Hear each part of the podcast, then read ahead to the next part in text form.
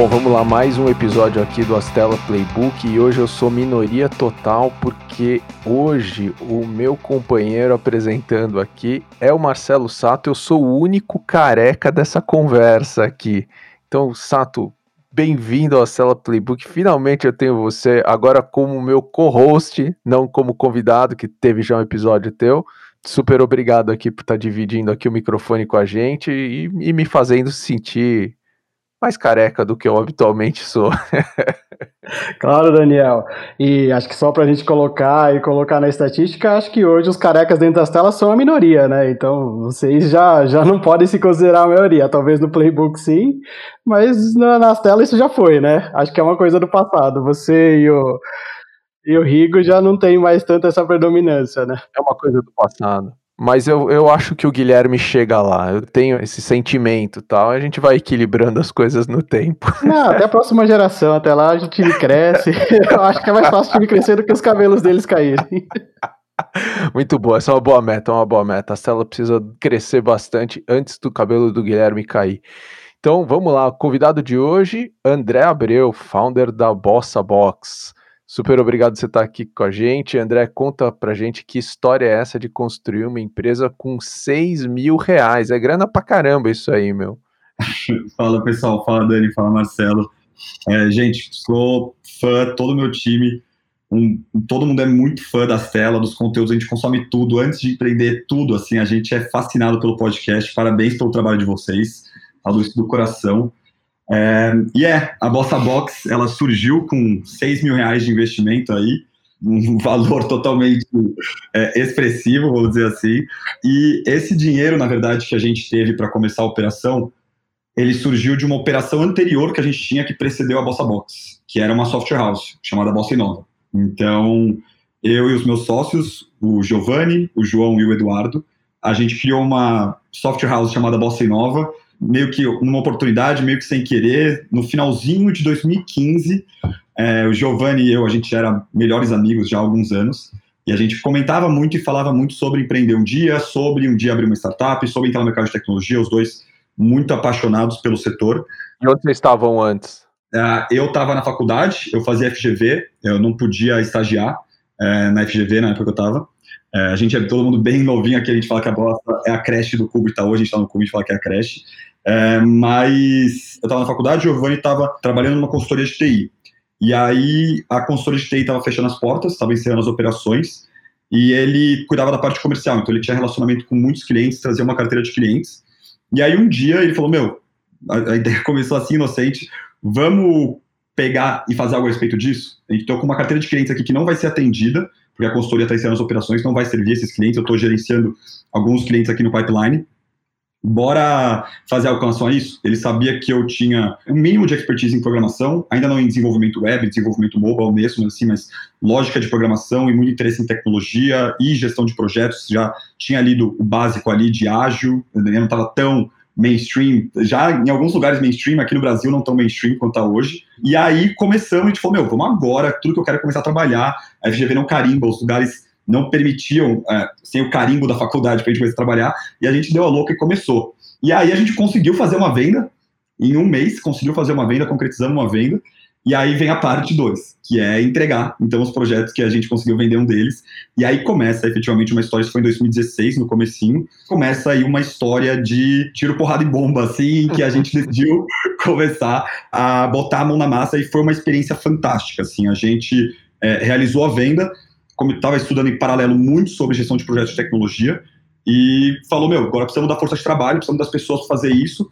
Não tinha tanto, isso em 2016, não tinha tanto meetup, não era tão fácil encontrar as pessoas quanto até hoje em dia, por exemplo, seria fácil, tem plataformas, tanto de marketplace, por exemplo, de, de RH ou, ou vitrine de profissionais quando tem hoje, e a gente começou a dar um jeito. Então ia pulsar GitHub de pessoas, ia em meetup que mal existia, a gente estava lá presente, buscando essas pessoas e falando, meu, tem um projeto aqui de tecnologia e tal, não sei o que lá, é, vem fazer parte dessa nossa jornada, tentando convencer as pessoas, conseguimos gato pingado, uma galera que comprou a ideia e a gente se encontrava de madrugada, assim, na minha casa, o Giovanni e essas pessoas que a gente encontrava por aí, a gente se encontrava de madrugada fazer uma sync desses projetos que a gente estava, desse projeto primeiro que a gente estava é, tentando viabilizar a entrega.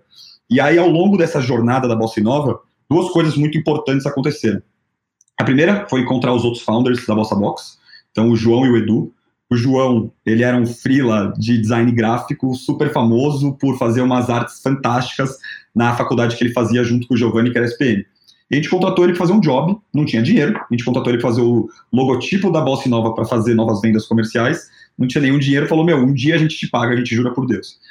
E aí o cara entrou e começou a fazer entregas completamente fora da curva, muito boas, muito maduro, é, com um approach para o trabalho muito sério, desde o dia zero, ele é muito sério, vocês conheceram ele, cara, é muito sério, e com toda essa seriedade e qualidade de trabalho, começou a fazer essas entregas. E aí, em paralelo, ele também já estava estudando design de produto, design de interfaces, e aí ele começou a dar pitaco no trabalho que alguns freelas de design que a gente estava pegando estavam nesses aplicativos que a gente estava construindo. E ele rapidamente começou a performar até melhor do que alguns desses designers que a gente estava encontrando e pediram fazer os projetos. A gente falou, meu, aí tem coisa. Não é possível que esse cara consiga aprender tão rápido e ficar tão craque em aspectos, na, olhando muito interface na época e começou a se dedicar mais para UX também, e aí começou a ele se desenvolver muito rápido. O Eduardo foi um, o Eduardo foi a sorte das sortes, assim. É, o Eduardo foi a indicação da indicação da indicação, aquela coisa do mercado, principalmente técnico. É. Um indica o outro, que indica o outro, que indica o outro. Meu, e do nada aparece o Eduardo na nossa frente. E ele fez um negócio que a gente até então nunca tinha visto na nossa vida, assim, que foi ele codou um website inteiro em um dia. A gente falou, tá, isso aqui é magia negra da onde eu vim, codou todo o site em um dia, a gente falou, tá, muito estranho, chama esse cara, vamos ver ele ao vivo, vamos ver se não é fake, o que, que tá acontecendo aqui. E a gente se encontrou. Ele não terceirizou na Índia, alguma coisa assim, né? Alguma coisa assim, vai que o cara tá no, avançado no outsourcing. É, e aí a gente se encontrou e a gente falou assim, eu falei pro João, falei, cara, coloca um monte de coisa para ele fazer, muda tudo, fala assim, ó, mudei de ideia, quero mudar tudo, assim e tal. Era um, uma parte do aplicativo lá e tal que o João tava ajudando. O Eduardo, ele fez todas as mudanças ao vivo em algumas horas. E a gente falou, beleza, isso aqui também tá fora da curva. Na época, recebeu uma proposta de uma startup que agora é unicórnio, para ser um dos membros do time inicial da startup, não Founding Team, mas aqueles 20, 30 primeiros. Proposta muito alta para um menino daquela idade. Só que nesse período, então, enquanto a gente também estava conhecendo e criando um relacionamento muito forte entre todos esses sócios da Bossa Box, que a gente não sabia que iam ser sócios da Bossa Box, mas estavam criando um relacionamento muito bom e trabalhando muito bem na Bossa Inova, que a gente estava vendendo mais projetos de tecnologia, conseguiu encaixar mais dois, três ali, é, com esse material comercial que a gente dava um jeito de fazer. E enquanto essa operação foi acontecendo, uma coisa muito bonita aconteceu nesse período, é, que foi paixão pelo problema. Então, foi naquela época a gente convivia muito com os profissionais que prestavam serviços, e de modo geral a gente pegou esses profissionais para fazerem jobs além da consultoria que ela trabalhava, do software house que ela trabalhava, da agência que ela trabalhava. E mesma coisa aos clientes. Então a gente conhecia muito o cliente, começou a se familiarizar muito com o mercado e criar muita empatia por eles. E a gente entendeu que os dois lados da moeda estão muito insatisfeitos com o atual estado da forma de se prestar serviço de tecnologia no Brasil. E aí a gente falou, nossa, isso aqui é um baita problema. A gente está uma empresa que, no micro, estamos tentando fazer aqui o nosso trabalho, mas será que não dá para fazer isso de verdade? Será que não dá para a gente pegar esse problema que a gente está vivenciando, que até a gente está experienciando como uma mini casa de software, que a gente fala que nem tinha nem casa e nem o software. Então a gente é uma mini casa de software ali. Será que a gente não consegue pegar e levar isso aqui para o próximo nível? E pegar esse problema de mercado que a gente está vendo, está sentindo a dor de um lado, sentindo a dor do outro, e em paralelo, 2016 ali, é, putz, acho que foi o lançamento do Cubita, teve alguns movimentos muito grandes no setor de tecnologia, pegando muito forte startups aqui no Brasil, fundos de venture capital ativando, muitas startups pegando aqui, e transformação digital começando também a pegar e pegar mais força cada vez mais aqui no mercado brasileiro. A gente falou, meu, tem toda essa tendência do mundo inteiro passando por esse processo de transformação digital, um monte de empresa querendo se digitalizar, um monte de profissional querendo prestar serviço e sendo formado, então, por mais que a gente tenha esse gap de força de trabalho, está é, tá tendo mais formação e mais migração para essa área do que no passado, mas tem um problema muito grande aqui. E aí, na época, a gente começou a esbarrar e pesquisar de mercado, esbarrou umas estatísticas inacreditáveis de que 70% dos projetos de tecnologia falhavam, coisa assim que a gente fala, meu, isso é inadmissível. É inadmissível que o setor de tecnologia, o setor de a parte da produção da tecnologia, que é o que está habilitando eficiência, inovações tão significativas na sociedade, é, é o setor de tecnologia que está promovendo um monte de coisa, que a Stella está aqui apostando em empreendedores que vão endereçar problemas reais, grandes, relevantes da sociedade, tenha tantos problemas em si. E aí, quando a gente conectou esses pontos, a gente falou, meu, vamos fazer alguma coisa com ações. E aí começou a semente do que viria a ser a Bossa Box, e aí o resto foi, putz, pesquisar, estudar, pensar, foi, meu, vamos fazer algo com relação a isso, o quê? Não sei, mas vamos fazer algo com relação a isso. Esse é o problema que a gente vai endereçar, a solução a gente descobre. Pô, legal, André. E posto tudo isso, conta mais um pouco para nós o que de fato é Bossa Box, né? É, o que está aí na cabeça de vocês, né? Ouvindo um pouco vocês falarem de fato o que é isso, né? Vocês são uma empresa, uma software house, um marketplace de freela, uma empresa de recrutamento e seleção de devs. O que de fato vocês fazem, né? E é o grande diferencial hoje da Bossa. Perfeito.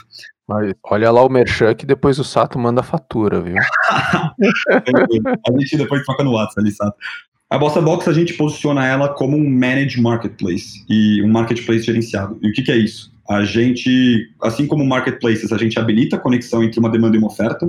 É um marketplace de serviço, a Bossa Box, então a gente tem profissionais que prestam serviços de um lado, empresas que demandam serviços do outro, mas a gente tem um componente de gestão desse marketplace. E o que, que é esse componente de gestão? Basicamente, a gente intervém no marketplace o suficiente para garantir que mais valor agregado está sendo criado para as duas partes. Então, nossa leitura, como a gente falou na operação, aprendizados que a gente teve com a operação da Bossa Nova, se a gente só habilitasse a conexão entre as duas partes, isso não seria suficiente. As empresas estão demandando produto não têm, por exemplo, o know-how para conseguir fazer essa execução e transformar essa força de trabalho que ela tem em contato é, num produto digital. E os profissionais de tecnologia também, é, por vezes, as empresas também têm é, um jogo de incentivos que as empresas têm incentivos a demandar muito trabalho dos profissionais e pagar o mínimo possível. E a gente entra, então, para intervir e propor não só metodologia para capacitação dos nossos profissionais, mas também para garantir que os incentivos da demanda e da oferta estão sendo bem conciliados. Isso é, as empresas estão pagando um valor justo pelos nossos profissionais, pelo trabalho correto que eles estão performando, e os profissionais estão sendo bem pagos pelo trabalho correto que eles estão entregando para as empresas. Então a gente intervém nisso para garantir que os dois lados estão satisfeitos, dado o nível de complexidade da transação da Bolsa Box. Então, trabalhar com produto digital é algo muito complexo. Tem outros marketplaces que conseguem, por exemplo, o Mercado Livre, é, por exemplo, funcionar muito bem numa operação muito solta de marketplace, oferta e demanda pode se entender.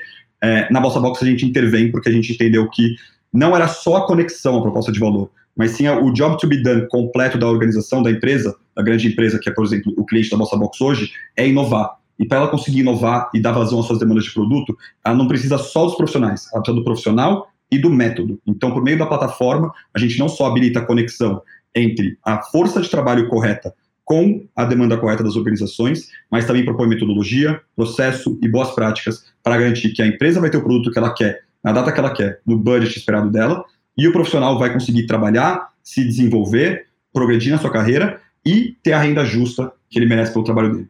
Então, esse é o componente do Managed Marketplace. Para as empresas, a gente vende, no final do dia, um modelo de Squads as a Service. E o que quer dizer isso? As empresas não precisam se preocupar com a, nessa perspectiva, a gestão do ativo delas a gente se responsabiliza por toda a gestão das squads dela, toda a alocação dos squads dela, e o paralelo que a gente faz com a Bossa Box com outra startup do mercado nesse sentido é a AWS. Então, o que a AWS trouxe muito para as empresas no cloud, de, putz, não precisa se preocupar com gestão da sua infra, a gente cuida disso para você, luta suas batalhas, que já são gigantescas, de transformação da sua cultura, de negócio, da própria TI em si, e deixa que a gente, essa batalha de desenvolvimento de produto para inovar, para a área de negócios, a gente ajuda você a lutar como Bolsa Box. Oh, super legal, André. E a gente sabe que vocês têm já uma comunidade aí de 10 mil, né? Vocês chamam de ProLancers, uma centena de projetos entregues. Conta para nós da onde vem essa matéria-prima, né? É, eu, quando fundei a Ceatec, para você ter uma ideia, você tinha dois anos, né? Para você ver como eu sou velho e a gente, eu e o Daniel, a gente é velho, né? É, e essa dor existia desde lá, né? Acho que você nem sabia o que era programar e essa dor já existia, tá? E hoje é, continua existindo mesmo assim, né? E vocês vêm muito com essa solução, né? Mas de onde vem essa matéria-prima, né? Todo mundo reclama que é difícil achar dev, dev de qualidade, então é praticamente impossível, você tem que pagar um caminhão de dinheiro para ele estar tá engajado dentro de casa, né? E vocês têm uma comunidade super engajada aí na Bossa, né? Qual que é o segredo dessa operação aí? O segredo. Meu, a gente aqui na Bossa a gente tem uma filosofia muito forte. O principal foco de todo mundo da empresa está na experiência do cliente. E cliente a gente trata com muita clareza como as empresas e os profissionais. Tem alguns marketplaces que podem olhar muito o cliente só o lado da demanda, por, por vezes deixando o lado da oferta na mão. Aqui na Bossa a gente olha os dois, a, a empresa é dividida ao meio, um lado olha para a empresa, um lado olha para os profissionais. E todo o crescimento que a gente teve dos profissionais até agora foi por conta de. foi totalmente derivado por crescimento orgânico. Para ser totalmente justo, a gente fez um investimento que foi um blog post em julho de 2018 de 100 reais numa comunidade de programação que um dev a gente pagou para fazer ali um filazinho de e associar o nome da Mossa Box. E desde então estamos hoje com cerca de 11 mil, 11 mil e pouco profissional, é, profissionais e essas pessoas chegaram por boca a boca, crescimento orgânico. É, a gente investe muito na experiência dessas pessoas e o modelo da Bossa hoje, a gente tem esse managed marketplace ele é um modelo muito híbrido entre o que a pessoa, a nível de experiência que ela pode encontrar numa empresa tradicional e nos marketplaces de freelancers tradicionais. Isso é, a parte do marketplace traz para ela toda a flexibilidade, autonomia, é, todo esse poder de tomar decisão sobre a própria carreira, em qual projeto atuar, como atuar, quando trabalhar, como trabalhar, é, da onde trabalhar. Então a gente já estava com esse trabalho remoto instalado aqui na Bossa faz três anos, pré-pandemia. A pandemia só acelerou a, a, quantidade de profissionais cadastrados na nossa base. Então a gente dá para esses profissionais tudo que eles procuram é, para autorrealização profissional, que o componente marketplace de freelancers como Upwork, por exemplo, que outro dia a gente conversou, Sato, oferece. Por outro lado, a gente, o componente manage do marketplace que a gente dá para essas pessoas é toda essa intervenção que a gente tenta buscar de capacitação treinamento, criação de valor para nossa base, é, intervindo no marketplace para, por exemplo, trazer para essas pessoas uma previsibilidade de renda. Então, por mais que o marketplace em si, todo mundo do marketplace é metrificado por performance, é o pagamento é mediante entrega e tudo mais, é, essas pessoas, elas têm a garantia de que elas vão receber o pagamento delas em dia, a Bolsa Box responsabiliza por isso, é, mas também elas conseguem, por exemplo, fazer planejamentos da vida pessoal dela, sabendo que em dezembro desse ano a renda dela vai ser X se a performance se mantém em Y. Então, na Bossa Box, elas conseguem ter a segurança que, por vezes, ela encontra no trabalho CLT, por mais que não integralmente, como, enfim, benefícios e outras coisas tantas, mas a parte principal, que é a questão, por exemplo, de previsibilidade de renda, a parte principal, que é, por exemplo, um plano de desenvolvimento para essa pessoa, que as empresas fazem totalmente, é, muitas empresas, principalmente as novas, da nova geração das empresas, investem muito nas pessoas, aqui na Bossa a gente faz isso através da plataforma, através do produto, através da nossa comunidade, a gente garante que essa experiência de autodesenvolvimento, essa pessoa vai estar tendo na nossa comunidade. Então, hoje o NPS dos profissionais está na casa dos 88, e é todo esse crescimento que a gente teve hoje é baseado nesse investimento muito agressivo na experiência dessas pessoas. A gente tem uma regrinha de CRM, a gente tem uma régua ali que a gente consegue metrificar o funil de suas etapas, mas a alimentação do funil é de maneira orgânica. A gente tem um monte de parceiro, um monte de escola de tecnologia, um monte de parceiro que ajuda a gente na veiculação da Bossa Box, mas assim, é, a gente não faz investimentos agressivos nisso, a gente acredita muito em crescer, criando valor para os parceiros e criando valor para a comunidade. Legal. E na outra ponta do marketplace é uma venda high enterprise, né? Acho que essa é uma característica importante assim do perfil do cliente de vocês. É um, é um cliente sofisticado, é um cliente exigente, né? É, fala um pouco desse outro lado da máquina do marketplace. Perfeito. É, do outro lado, é muito engraçado, porque de um lado a gente tem uma, um modelo um pouco product-led growth, do outro lado é, é bem venda side touch que a gente tem, e nesse modelo de venda side touch que a gente tem, é, a Stella lançou recentemente um curso aqui, uma, um conjunto de mentorias que ajudou a gente a se capacitar bastante com o Bossa Box. Então, ao longo da trajetória, a gente testou todo tipo de coisa. Então, meu sócio Gil é, e eu, a gente fica nessa empreitada, ele muito mais que eu, de tentar montar essa máquina de vendas para atrair cliente de maneira previsível, escalável e um método proprietário, é, um canal proprietário para a gente conseguir é, trazer essa fonte de leads. E, e, a gente testou de todo tipo, a gente testou inbound no passado, a gente testou muita coisa no passado, e mais recentemente a gente está com a tese muito clara de apostar em account-based marketing e apostar também em referral, crescimento orgânico. Então, até hoje, também, a gente não tinha uma máquina de clientes é, muito bem estruturada, estamos no processo de estruturação disso daqui, é uma das principais metas da organização para esse período, mas, em, ao mesmo tempo, o maior canal de aquisição de clientes também foi indicação, também foi referral, é um mercado que depende muito Acho que o Sato sabe muito bem disso. Assim, é um mercado que depende de marca, depende de reputação, depende de você ser bem visto, depende de o CIO de uma empresa te indicar para o CIO de outra, depende de você manter uma reputação muito boa nesse mercado. Então, esse investimento excessivo na experiência do cliente que a gente faz, que levou até um NPS que está no, acho que não me engano, os clientes está em 84, é, que está muito alto frente a outros benchmarks do mercado, como Accenture, que está, por exemplo, em 15, é, fez com que a gente conseguisse crescer muito na base da indicação do referral. Agora, a gente está com uma tese muito forte, está fazendo grandes investimentos nessa linha, contratando pessoas, montando máquina, com essa leitura da tela ajudou demais, é, para conseguir seguir um processo de atrair clientes por meio de account-based marketing, seguir um processo de vendas high touch, que a gente está tendo o êxito de fazer ele inteiramente remoto. Então, a gente lá no Cubo, a gente já trabalhava com é, bastante um método de insight sales e conseguia dar certo. É, aí a gente questionou mais recentemente, tá, esse método de insight sales não pode estar prejudicando a nossa taxa de conversão, vamos testar também outro método. Hoje, com tudo remoto, estamos tendo que fazer tudo à distância, mas beleza. Mas do lado dos clientes, é uma venda high touch, é uma venda enterprise, que de modo geral a gente tem um CAC alto, que de modo geral a gente tem que se envolver muito no processo de compra, mas é, habilita muito potencial de muita venda lá dentro se você entrega o que você prometeu. Então a gente trabalha muito com estratégia aqui na Bossa, de crescer atração de clientes de maneira previsível por a máquina, mas crescer receita da organização e crescer base de clientes e oportunidade para os profissionais baseado em upsell e cross-sell. Isso é expansão e mais contas, mais projetos dentro da mesma empresa e isso está dando muito certo. Então, a máquina da Bossa Box é uma máquina de clientes, como o Alexandre Base, CRO da D1, que agora está na Score, é, fala bastante, que é maquinar o processo de aquisição dos clientes e maquinar o processo também de sucesso desses clientes para expansão. E a gente está nesse momento aqui na Bossa Box investindo bastante nisso. É high touch, o CAC é alto, mas o LTV é muito alto se a gente entrega o serviço. Então, está funcionando muito bem isso daí. Boa, André. Voltando aqui um pouco no tempo, acho que, hum, não sei se você lembra, né? A gente se conheceu mais de um ano atrás no evento do Santander, né?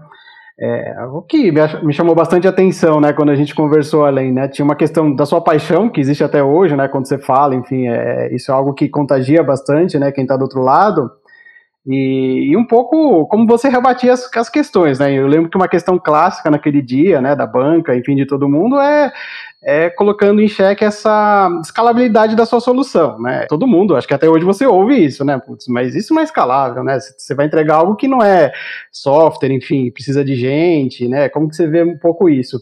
E aí a minha pergunta é, né? Posto tudo isso, né? Você desafia tudo isso, é, olhando o time que você tem, né, os founders estão é, um pouco fora do que a gente acha de mediana pela idade que vocês têm, mas hoje se a gente olha a Bossa, vocês têm hoje dois grandes VC já no cap table, né, uma jornada até agora super sucesso, enfim, né, e vocês têm entregado bastante coisa. Como que você, é, você classifica isso, né, é, como que você conseguiu fazer isso até aqui, né, até com uma mensagem para quem está entrando nessa jornada, né, é, conta um pouco dessa jornada de captação, enfim, proximidade com o Venture Capital, como que você vê muito isso? Nossa, tem muito pano para manga nessa daí. Vamos lá. É, primeiro sobre o ponto da escalabilidade. Aqui na Bossa, a gente já se questionou isso, tá? Então, acho que todo empreendedor normalmente questiona a solução que está propondo, pelo menos o problema que quer endereçar, não, mas a solução você pode questionar por um momento ou outro. Isso foi no, em 2018. É, a gente quase quebrou a empresa em 2018 a gente ficou sem caixa por dois meses. É, a gente, meu, sofreu muito, foi muito difícil. Depois a gente pode é, passar um episódio só falando disso. A gente cometeu alguns erros no início de 2018 e um deles foi questionar essa própria questão da escala do nosso modelo. Então, queria apostar em ter mais escalabilidade, porque alguns investidores que a gente estava conversando, nenhum dos dois que, então, nenhum dos dois VCs que estão comigo hoje em dia, mas alguns investidores que a gente estava conversando questionava muito isso da Bossa e falava, a seguinte frase foi dita para a gente no momento que foi é, por quanto dinheiro acho que a mais vocês querem para desistir dessa ideia e ir para uma outra tese, uma tese mais escalada. E eu lembro que na época, meu, a gente estava sem dinheiro, sem caixa, é, sem pagar as pessoas, tirando dinheiro do próprio bolso, aqueles 6 mil reais que tinham acabado, obviamente, tirando dinheiro do próprio bolso para pagar os profissionais, para garantir que ter entrega para os clientes, para poder faturar deles. É, foi uma guerra, assim, que a gente passou, bem emocionado falando disso mesmo. E a gente disse não. A gente se refletiu muito, mas falou, não, não, é isso que o mercado quer, nossos clientes estão falando com a gente, não é isso que eles estão pedindo. E aí a gente foi para o escritório, e eu lembro desse dia até hoje, assim, a gente se trancou durante dois meses falou assim, vamos mostrar que esse modelo vai dar certo.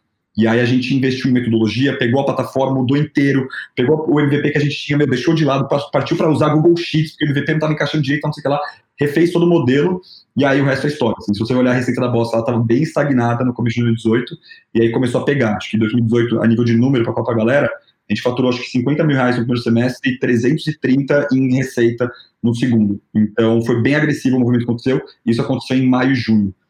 Então, assim, é algo que acompanha a gente desde o dia zero, mas é o, é o que o mercado está pedindo. O mercado não está pedindo que, por exemplo, a gente seja pouco escalável. O mercado está pedindo uma gestão do marketplace para que o problema do cliente seja endereçado, porque o marketplace só não faria. Então, isso a gente tem muita clareza.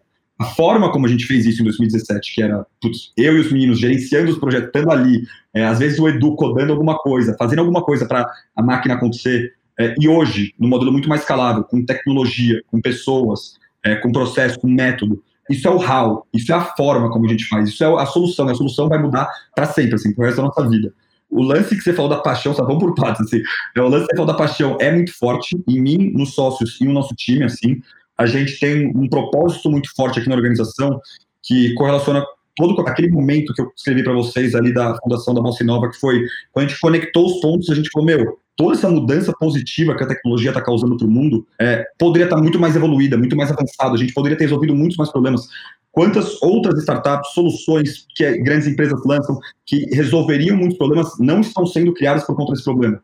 E a gente criou um propósito da organização que é Empower Those Who Transform, empodera aquelas pessoas que transformam o mundo, seja quem está dentro de uma empresa, a galera de negócio, seja os profissionais de tecnologia, vamos empoderar essas pessoas, conectar elas para que transformações significativas aconteçam, e isso é muito forte na empresa e é o que garante que, apesar dos dois meses quase sem caixa, apesar do investidor fazer essa proposta indecente, a gente disse não e vamos embora. É, sobre escala, a gente tem aqui na Bolsa uma jornada, é, a gente leu um artigo que foi lançado acho que em 2018 que conta bem isso, que é SaaS igual a, ele fala, Service as a Software e depois Software as a Service. Então a gente sempre entendeu a jornada da Bossa como um espectro que a gente iria de um modelo, primeiro, com a própria Bossa Nova que a gente escreveu, é, Service as a Software, então prestar um serviço no melhor modelo que replique uma experiência de software, no melhor modelo que replique, chame um serviço de tratar como features, tratar um serviço numa lógica de software, porque depois fazer a transição disso e replicar alguns desses fluxos dos processos para o software é uma mudança muito orgânica, que no final do dia a gente já tem que investir, chamar a nossa equipe de produto, tecnologia, para fazer esse investimento. Então a tese de negócio da Bossa é, o componente Managed Marketplace não vai a lugar nenhum, ele vai existir para o resto da nossa vida. A gente vai outro dia lançar outros produtos, mais oferta para os clientes, para os profissionais. Mas esse componente vai sempre existir. A forma como a gente cria esse componente, vai, como a gente entrega esse serviço, entrega essa qualidade acima de outros marketplaces para o profissional e para as empresas, pode mudar bastante. No passado, por meio de mão na massa, hoje, por meio de processo e tecnologia, no futuro, por meio de muita tecnologia. Que até a gente levantou uma rodada de investimento que uma das teses é vamos digitalizar isso aqui. Então, o modelo hoje da Bossa, a gente tem a tese de criar o que a gente chama de SaaS Enable Marketplace, que é o que? Conectar junto com o marketplace. Hoje tem, uma, tem um marketplace muito robusto, com duas interfaces muito boas, mas a gente quer lançar uma interface SaaS que faça com que tanto o lado da oferta quanto o lado da demanda consiga ter o valor percebido que o componente management entrega. Isso é, estar mais capacitado, ter fluxos que ajudem elas a tomar boas decisões, que é o que no final do um SaaS ajuda, ajuda as pessoas a tomar boas decisões uh, na utilização das features, uh, e o marketplace acoplado a isso para que, quando a empresa for tomar uma decisão sobre o produto, sobre a iniciativa de inovação que ela tem, ela esteja sendo guiada por meio do sistema para tomar boas decisões na hora de contratar a oferta. E a mesma coisa da oferta com a demanda. Então a gente quer um SaaS marketplace de dois lados. Uma interface de um lado outra interface do outro e o marketplace conecta os dois.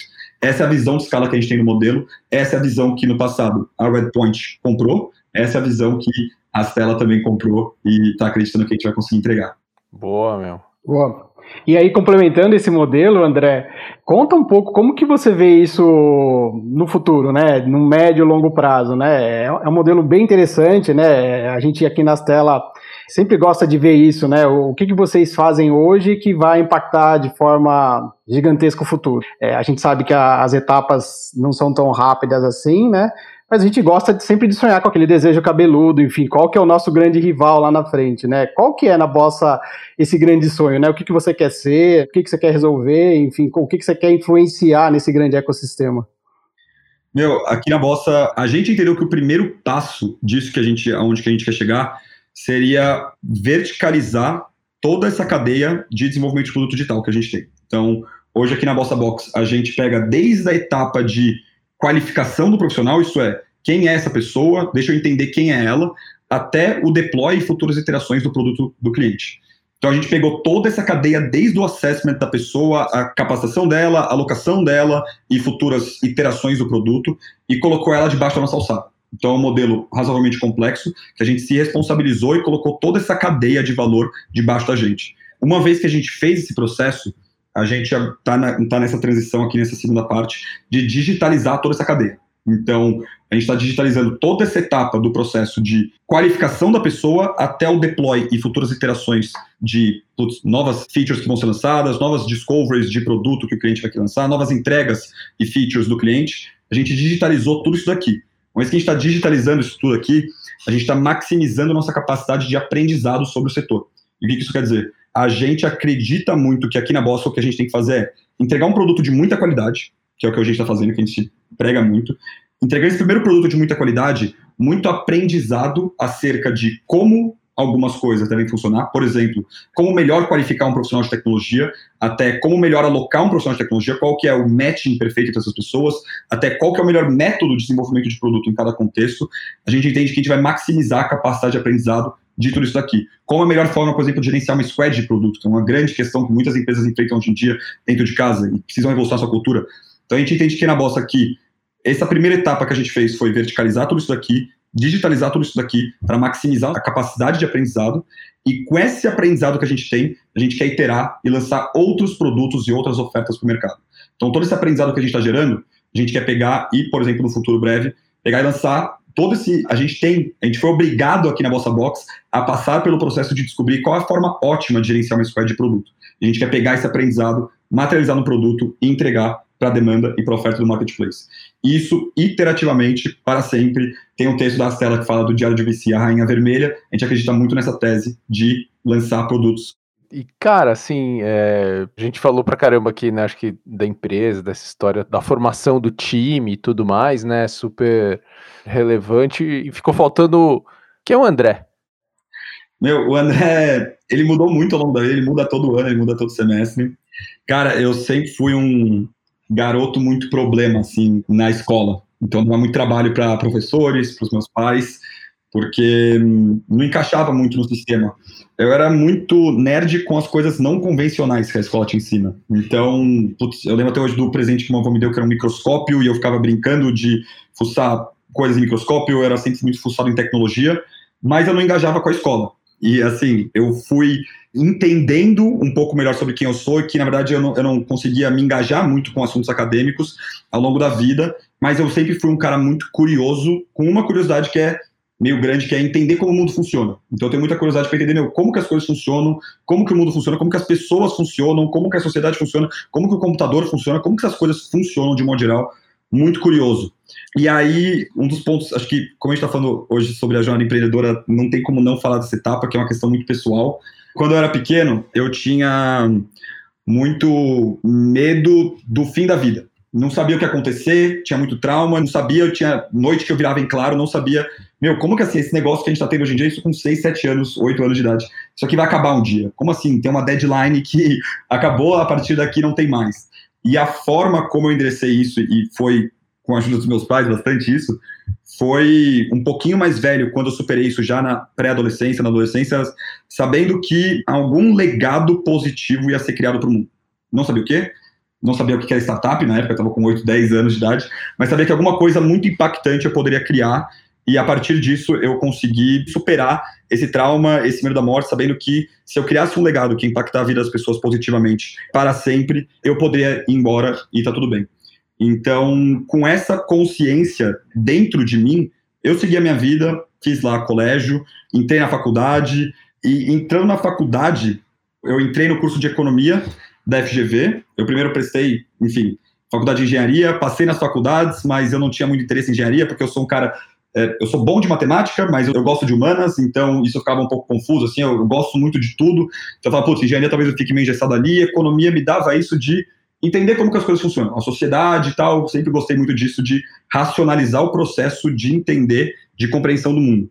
Então, na economia, eu fiquei lá um ano, foi muito importante para mim em vários aspectos. Primeiro que despertou ainda mais a minha curiosidade e me fez aprender lógica de programação e me apaixonar por esse mundo.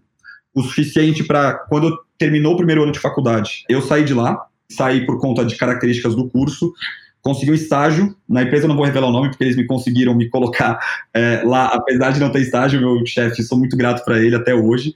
E eu me dediquei mais ainda à análise quantitativa, fiquei, é, não vou tentar até descrever muito, porque vai que a galera deriva qualquer empresa, e eu consegui é, me desenvolver bastante naquela época, o suficiente para entender que eu não queria trabalhar com aquilo, apesar de gostar muito. Falei que eu ia entrar, então, ia voltar para FGV, Administração de Empresas, que foi onde eu tinha feito o curso de Economia, e eu ia entrar, talvez, em ADM na fé, em Economia na Fé, como hobby. Então, eu fazia a noite como hobby. Entrei, prestei de novo meu vestibular, passei em primeiro lugar no vestibular e ganhei bolsa integral. Desisti da ideia da fé economia noturna e uma coisa clicou no meu cérebro, que foi, meu, tem bastante potencial para você fazer o bem para o mundo se você se dedicar. Então eu me dediquei bastante naquela época para isso e eu percebi que se eu me dedicasse muito para alguma coisa, eu conseguiria alcançar voos mais altos. Então, a primeira coisa que fez foi, eu saí de lá, eu me inscrevi para ser professor de matemática, a FGV não deixa você trabalhar, professor de matemática no cursinho popular da faculdade, eu queria fazer o bem para o mundo, eu queria ajudar as pessoas, mas era o que eu tinha naquela época. E aí, seis meses depois, um ano depois, com todo esse lance da bossa nova e essas conexões de o potencial transformador da bossa, com esse meu trauma de infância e propósito de vida que eu criei para mim mesmo, com a realização de que talvez eu tinha um potencial muito bom que eu podia explorar, conectou todos esses pontos na minha cabeça e aí eu pulei de cabeça e, e o resto é história para contar aqui que a gente está contando hoje. Bom animal. Vamos lá, ping pong. Conta pra gente o que você tá lendo. No Rules Rules, é, o livro da Netflix aqui. Eu sou fascinado pela Netflix, acho uma baita empresa. Acho o Reed Hastings fantástico e tô lendo aqui o No Rules Rules. Que série você tá vendo? Cara, série. É, fazia tempo que eu não vi uma série, eu tô reassistindo The Office para dar aquela relaxada no final do dia. Muito bom. Michael Scott. Quem te influenciou? Cara, duas pessoas. O meu pai, na característica de. é um cara muito sério, de ética, seriedade, trabalho. É, isso pays off, assim. Então ele sempre me ensinou que, meu, ele falou, cara, não era o cara mais inteligente da sala, mas eu era o cara mais sério, que a galera sabia que se podia me entregar se podia me entregar uma, um problema, eu ia entregar e trabalhar com ética. E isso ele colocou dentro do meu DNA e acho que até hoje eu sou muito chato com isso com as pessoas da empresa de um modo geral para o bem. Uma fonte de informação no teu dia a dia? Para notícia, o, o, meio e mensagem por conta da correria do Pedro Dória. Então a newsletter chega ali todo dia de manhã, então na correria eu consigo bater olho nas notícias. E para conteúdo, eu leio muita newsletter de VC inclusive o Medium das telas já fazendo aqui o jabá, é, mas eu leio muita newsletter de Venture Capital porque eu gosto da, da perspectiva mais holística que trazem para o founder, assim, que às vezes a gente fica tão viciado no plano do dia a dia, vocês dão aquela visão geral. Um ritual do teu cotidiano que você não abre mão? Meditação, cara, é a coisa que me faz dar aquela centrada, desenvolve aqui o awareness, relaxa, segue o dia. Tem muita coisa acontecendo, mas esse, é tudo barulho que você consegue dar uma isolada. Uma ferramenta de trabalho indispensável? É, eu vou fazer jabá também, pro meu amigo, pro Kiko, é, a Coach Rocks. Eu ia falar o Notion, acho que o. Vocês falaram do Notion no, no, último podcast, é a Coach Rocks, assim, porque ela me ajuda na definição da estratégia da organização bastante e na gestão dos meus líderes, assim, isso compõe grande parte do meu trabalho. Então, a Coach Rocks eu uso pra caramba, sou heavy user da plataforma Top 5, o Kiko já me falou. André, ao longo dessa tua jornada aí, com certeza você recebeu um aprendizado de alguém ou desenvolveu o teu próprio que você deve estar passando para frente toda hora. Que aprendizado é esse? Foi no Hard Thing About Hard Things, do Ben Horowitz, que foi Take Care of the People, the Product and the Profits, in that order. E foi muito. Aquele livro, é, acho que todo mundo aqui sabe, é fantástico. E eu li aquele livro logo antes, foi assim, 2018 foi o ano que a gente pegou, né? E aí 2018 para 2019 a gente tava, a empresa estava virando, a gente viu que a empresa ia pegar em 2019, foi onde pegou, a gente cresceu 9.5 vezes então no 2019, e a gente viu isso, antecipou isso, e eu falei, meu, deixa eu ler esse livro de empreendedorismo, todo mundo fala, todo mundo fala super bem. E aí ele fala sobre isso, take care of the people, the product and the profits. Então, para mim foi muito importante, antes de escalar o meu time, que a gente cresceu bastante no 2019, é, ter consciência disso e desde o começo investir muito nas pessoas, cuidar, zelar muito por contratação das pessoas certas para o cargo certo, só gente que putz, é de caráter e performa super bem. Então, essa frase eu levo para mim, é, para essa minha vida, e eu falo disso direto com os meus líderes. Boa. André, obrigado aí você ter compartilhado tanta coisa bacana com a gente. Sato, obrigado aí estar tá estreando de co-host aqui. Obrigado, André. Obrigado, Dani, pelo convite aí. É a primeira de muitas. Boa. E aí, esse e todos os nossos episódios estão aí em todas as plataformas de streaming. Procura lá, fala bem da gente, compartilha com os amigos, com o tio, com o cachorro, com a avó. Deixa um review bacana e até a próxima. Obrigado, pessoal.